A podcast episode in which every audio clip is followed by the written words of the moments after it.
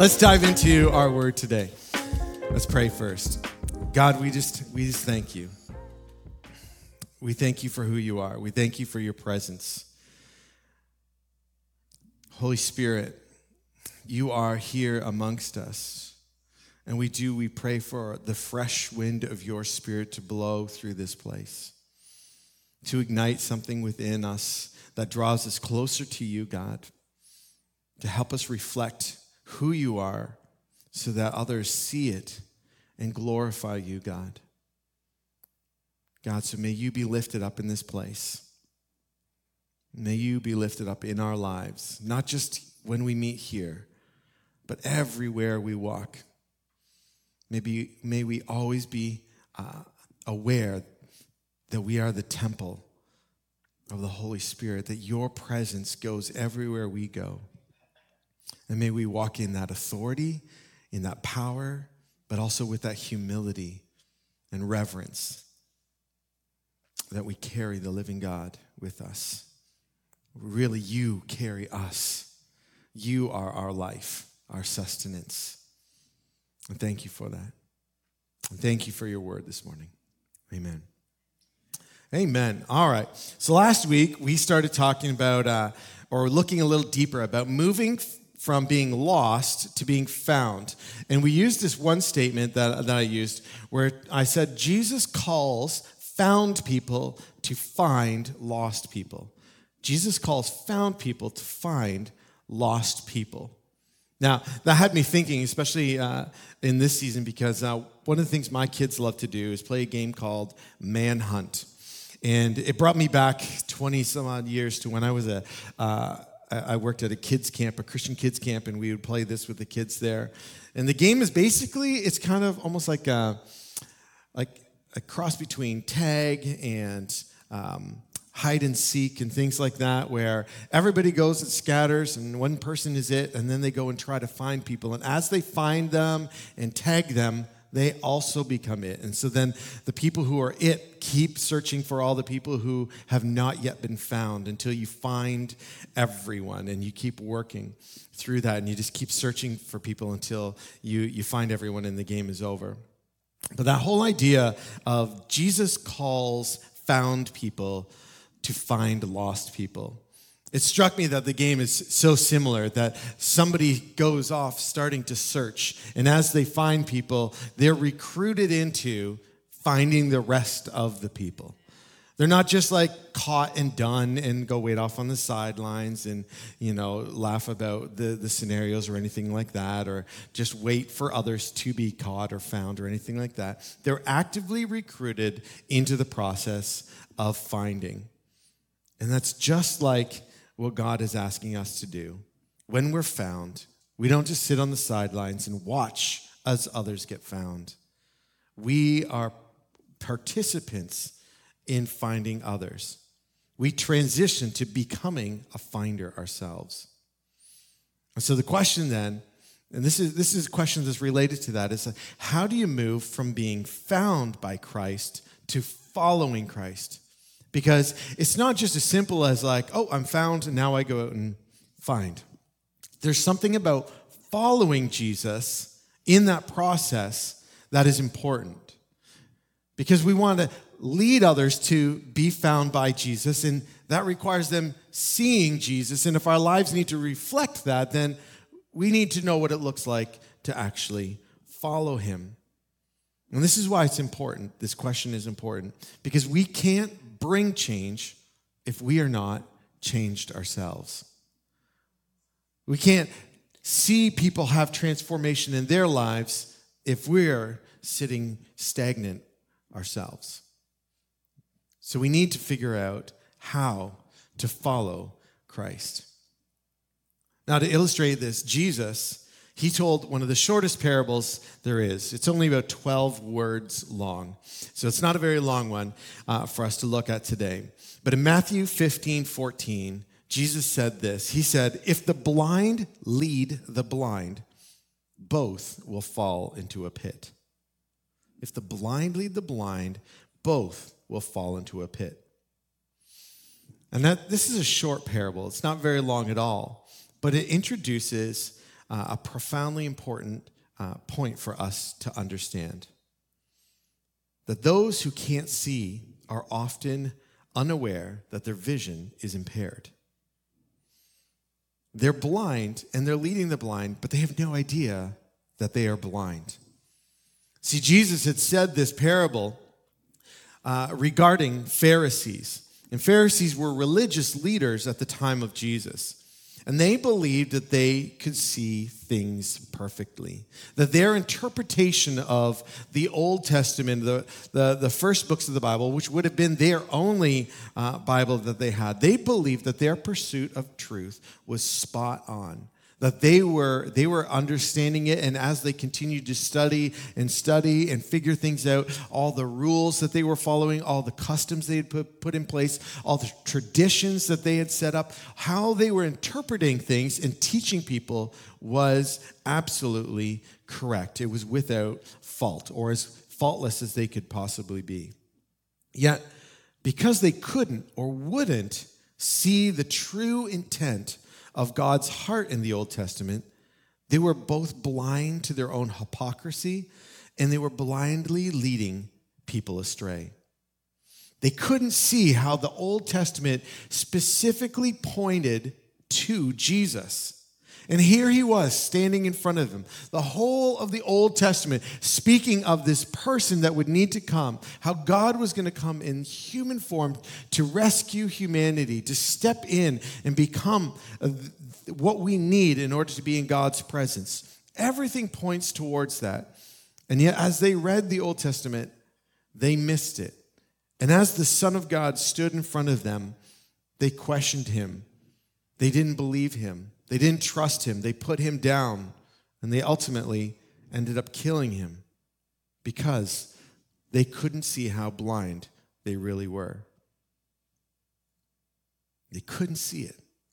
They had let the filters of their culture, the filters of power, the filters of the circumstances and things around them affect how they saw truth and reality. Now, here's the thing this is also true for us sometimes. Each one of us can be shaped or formed by people and events and circumstances that, that craft a picture of how we see the world and how we see reality. It's like we've talked about the last couple of weeks of the world views that we've had and how, how we interpret those things and how we need to see things from God's perspective. And we can see in a story where these, these things that people and events and circumstances and how they affect us are weaved together and how the disciples and particularly uh, one disciple saw these things and how he interpreted and worked them through in his life. And so we see jesus and simon who we know most more commonly as peter and we see james and john. And the, the circumstance that they find themselves in is that these are all experienced fishermen. They've They've, they've gone out fishing, but they've caught nothing. And the event is that they're about to encounter Jesus. So let's read it in Luke 5 4 to 5. And when he had finished speaking, he said to Simon, who we know as Peter, Put out into the deep and let down your nets for a catch. And Simon answered, Master, we have toiled all night and took nothing. But at your word, I will let down the nets. Now, if we just pause for a moment and just reflect on that saying right there, those words right there, because they are profoundly important for us here in this house. That statement is why we're here today. At thy word is a part of our legacy and our history of saying, Jesus, at your word I will. And so I thank you again for the legacy that you've given us. And we honor you, our mother of the house, for hearing him say, for you to put out your nets and see what you'll gather. Thank you for being obedient in that moment. And the charge is for us to continue that because as we keep reading, and when they had done this, they enclosed a large number of fish, and their nets were breaking. They signaled to their, their partners in the other boat to come and help them. And they came and filled both the boats so that they began to sink. dear Lord, that we would be sinking in a catch from God. Amen? Amen? All right, come on now. You got to be with me in this. So that they began to sink. But when Simon Peter saw it, he fell down at Jesus' knees and said, Depart from me, for I am a sinful man, O Lord. For he and all who were with him were astonished at the catch of fish that they had taken, and so were James and John, the sons of Zebedee, who were partners with Simon. And Jesus said to Simon, Do not be afraid. From now on, you will be catching men. Do not be afraid. At thy word, now Life Center Cornwall, do not be afraid. God has a he has a mission for us here. Now at this moment, Simon, he knew who he was. He was a fisherman. Tanned, leathery skin from being out on the water. He knew how to fish. He knew when to fish. And in that moment, he knew it was not the right time to put out the nets. It was not the right time to go and get a big haul of fish. But Simon also knows God was working through Jesus. He doesn't fully know who Jesus is in that moment, but he knows that God is doing something through him. Simon, he doesn't know that he that he doesn't know what he doesn't know. He doesn't know it all, but this is what he does know. That's a lot of not knowing. But what he does know, what does he know? He knows this. He knows that with this one step, he knows that formation equals following. That being formed by, by God and being formed into something requires you to follow him. Moving from found to follow takes steps of obedient trust. And this is where we often we get it backwards when it comes to calling and purpose. As we shared last week, our primary calling is to someone, not something. Our primary calling, calling as followers of Jesus is by Jesus. He calls to Jesus, to himself, and for Jesus, his purposes. That's our primary calling. And calling must always start with direction, not destination. It must always start with direction, not destination. And I want to clarify what I mean by direction versus d- destination. I don't mean direction is in go that way. You know, it's in that direction versus destination because we can often think they're pretty much the same thing. I'm heading that way and that's where my destination will be. When I see say direction, I mean the literal like direction, like a score of music, and the director telling every musician when and what to play so they sound in harmony. Giving specific direction to somebody in how to do something. Following the directions on how to assemble a piece of IKEA furniture. Important. Follow the directions. So many things that I felt over the years that I felt God was going to do, the direction or potential destination of what He had in store for me and for my life. I would always want be tempted to want to switch the two and put my destination and the things that I felt that God had put on my heart to accomplish. They all, I always wanted to switch their position around, and I'd feel like, oh, God wants me to do this. Oh, I'm going to be. I feel like He has this in my future, and then I would focus there, and then I wouldn't see it realized the way I thought I would, or it didn't. It didn't happen, and I'd be confused, and it would bring bring me back to direction over destination. And then I would see God unfold the things that He had for me to do. And never looked the way I thought it would. But so many things that I felt God put in my heart, even from when I was uh, a young, early 20 something, God has accomplished in and through my life for His glory, but it never happened the way I thought it would. Because every time I thought about it, I was looking at destination rather than direction. And it took me taking my eyes off the destination and this following the direction in order to see it actually accomplished. for us today, following Jesus isn't only about where we're going to end up when we die, it's about where we are right now and what He's guiding and directing us to do today.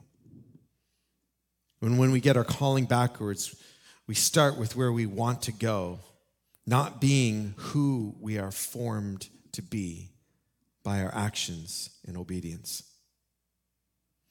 Now, to make the first 12 fishers of men and women and children, Jesus meets them where they are at and invites them into a single step of obedient trust. Follow me.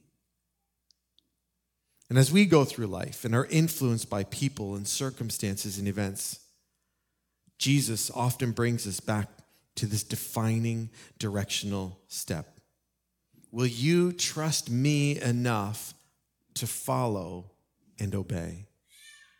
Will you trust me enough when events, circumstances, and people fail you, let you down, or don't give you the results you were looking for? Will you trust me in those moments to just trust and obey? Will you put down your nets when it's the wrong time to go fishing? Will you do what Jesus asks you to do when life and events and circumstances and people don't lead you in that direction? Jesus is asking each of us do we see him as a blind guide as, or as the one who is the way, the truth, and the life? Because we're, if we're honest with ourselves, sometimes Sometimes I think maybe it's just me, but like in my moments of, of doubt or, or working it out, I'm looking at the future, I'm looking at the big picture, and I'm, I'm seeing maybe where things are supposed to go. And there's moments where I'm like, really? And there's that part of us that's like, does God really see what's going on right now? Can He really see this? Because what He's asking me doesn't seem to correlate with what I see right now. And in that moment, if we pause and stop, what we're actually saying is, God, are you blind to the reality that I'm, I'm in right now? How presumptuous of us to do so. To ask God if He really understands what we're going through. Wow. But we do it. We do it so easily. We get caught up in going, yeah, but you don't really understand God. If I were to actually just do what you told me to do, ah, how is that supposed to work out for me? trust and obey. Simon, again, who we know as Peter, he's now been following Jesus for a little over three years. He isn't where he was on that first day where, where Jesus called him and said, Follow me. But he's here at another low point because he had trusted his definition of life. He had trusted his understanding and the circumstances and events and his mixture of knowing what the Pharisees had taught and how he was trying to figure out what it looked like to follow Jesus and what his thoughts of, of, of Jesus' kingdom coming actually looked like. And he hits a low point. Jesus told him where he was really at. Told him, You're going to deny me, Peter. Three times. You're going to deny me. Peter didn't follow. He didn't trust Jesus in those moments, and he regretfully discovers that Jesus was right. But God. Because now, when we see in John 21, this is what we read again, and it has a mirror to that very first time that Jesus called Peter. We read this After this, Jesus revealed himself again to the disciples by the Sea of Tiberias. And he revealed himself in this way Simon Peter, Thomas, called the twin, Nathanael of Cana in Galilee, the sons of Zebedee, James and John, and two others of his disciples were together. And Simon, Peter, said to them, I'm going fishing. And this wasn't for men. He had denied Jesus. He was at a low. He didn't know what to do. And so he's like, I'm going to do the only thing I know to do. I'm going fishing. My world's been crushed and rocked, and I don't know which way to go. So I'm resorting to what I know how to do. And just as day was breaking, Jesus stood on the shore. Yet the disciples did not know that it was Jesus. And Jesus said to them, Children, do you have any fish? And they answered him, No. And he said to them, Cast the net on the right side of the boat, and you will find some. You'd think right there they would automatically know it's Jesus. When the fishermen out there didn't catch anything, and some guy on the shore is like, try the other side of the boat. That's where all the fish are. This isn't a big boat. This is a small boat, you know, and the, you know, you'd think they would catch on there, but they cast it.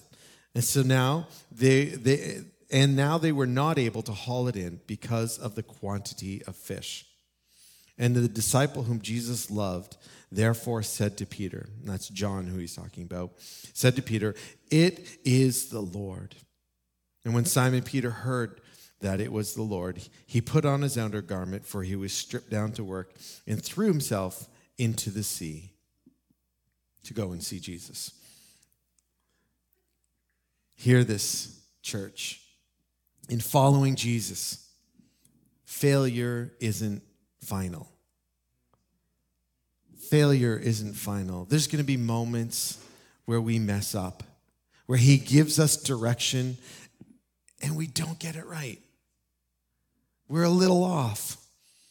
We get a little bit of our own heart and our head mixed into it and not fully what he said. We trusted and obeyed, and to a point we're like Peter and we're like all in, and we seem to do it for years. We had three years of consecutive yes, we're doing it, and then it kind of slips a little bit. But failure isn't final. We're going to mess up, and it's okay. Just keep failing forward. Keep leaning into Jesus, even in your brokenness. The process of looking like Jesus is a lifetime. It's a lifetime of having that lifeline. It's not a pass and fail moment. Jesus knew what Peter had done and also where he was and how to minister to him. Jesus invites Peter to take another single step of obedient trust. Listen to how he talks to him there on the beach.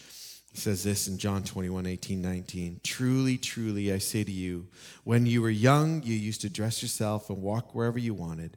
But when you are old, you will stretch out your hands, and another will dress you and carry you where you do not want to go.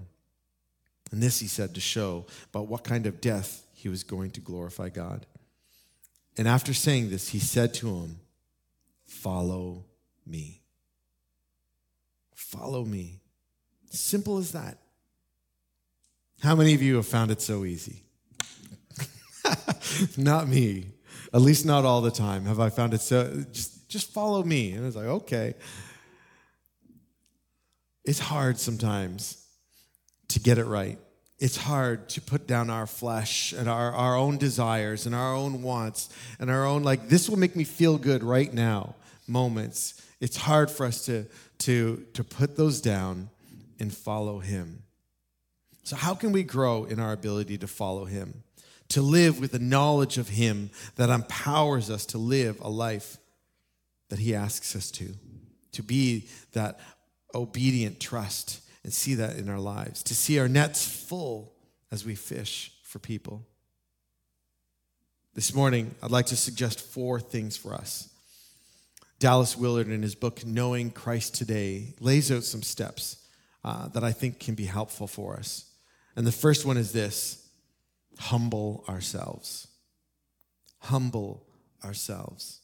If you're familiar with the Bible and stories, especially in the New Testament, I want you to think right now of the Pharisee praying beside the tax collector. And how in that moment he was like, God, I thank you that I am the way I am and not like that. We need to keep ourselves humble. It's so easy to compare ourselves, maybe not to each other in this room, but we look outside the doors of the church and we look around and we see the condition of people's souls and hearts, and we're like, thank God I am not like that.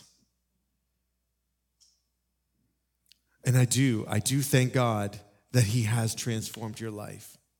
But I don't I don't want to compare you to anybody else in that way.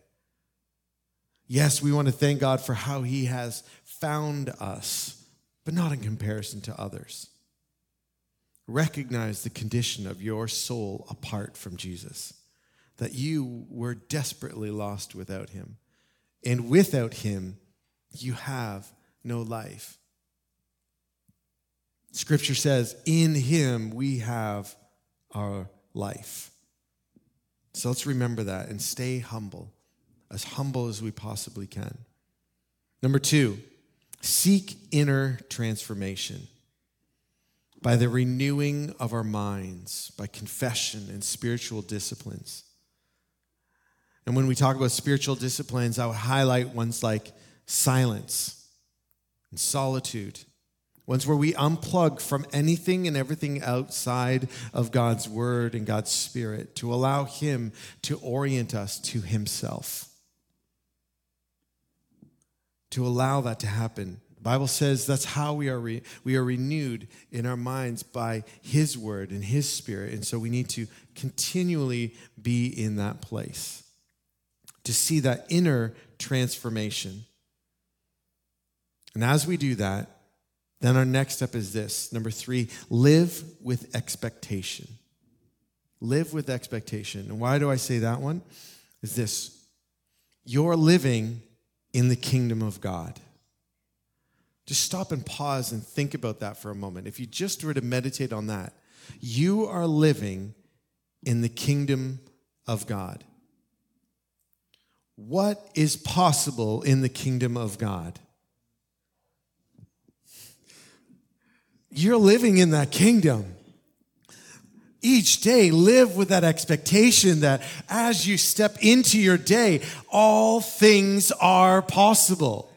Don't just stand there and go like i don't know what's going to happen today. I hope i make it through but live with some expectation that the holy god living inside you has thought about the day and said you know what? I think i can do something with this one. Let's live with some expectation humble ourselves. Seek that inner transformation where we pause and say, God, you're God. I'm not. I recognize it. I see it. I want you to continually transform me. I want my, my sin nature and my flesh to die daily so I can follow you. And those things no longer interest me as I'm so hungry for your word and your spirit. And as I step into my day, I step with expectation that something is about to happen. I'm going to put my nets in the water and they're going to be too full for me to pull up on my own. I'm going to live with some expectation, which leads to that fourth step at thy word. Oh, just obey. When you live in those moments, when you've humbled yourself and you've centered yourself in Him and you seek that inner transformation and you live with Him expecting to say, Dante, this is what I got for you today. This is what I got for you today, Andre, and Andre, and Carol, and Mike this is what I've got for you today. When you hear the Holy Spirit speak to you, and you say, At thy word, at thy word. And you just do what he says. You're not responsible for the outcome. You're not responsible for the, the fish getting into the net, for the result of your obedience. You're just responsible to put out your net and let him do the supernatural. Because that secondary aspect of our following Him, using our spiritual gifts and skills and natural abilities, our life experiences, our story of transformation, the resources that God has put into our hands to help lost people become found people, and found people become following people who look like Jesus, live like Jesus, and use the whole of their lives to lead others to Jesus. Formation equals following, and if following is a single step of obedient trust, and if following starts with someone, not just something, then today our question again posed in Jesus' story are absolutely relevant for us. How are you moving from being found in Christ or found by Christ to following Christ? Because if the blind lead the blind, both will fall into a pit when it comes to what way to take, what is true, and how to live life. Do the people and the events and the circumstances around you, which you are allowing to shape your life, do they know where they're going? Or are they blind? For me, I'm going to follow Jesus. I'm going to try my best because he's seen me at my worst and he still says, Follow me. What about you? Let's pray. God, we thank you that you have found us today.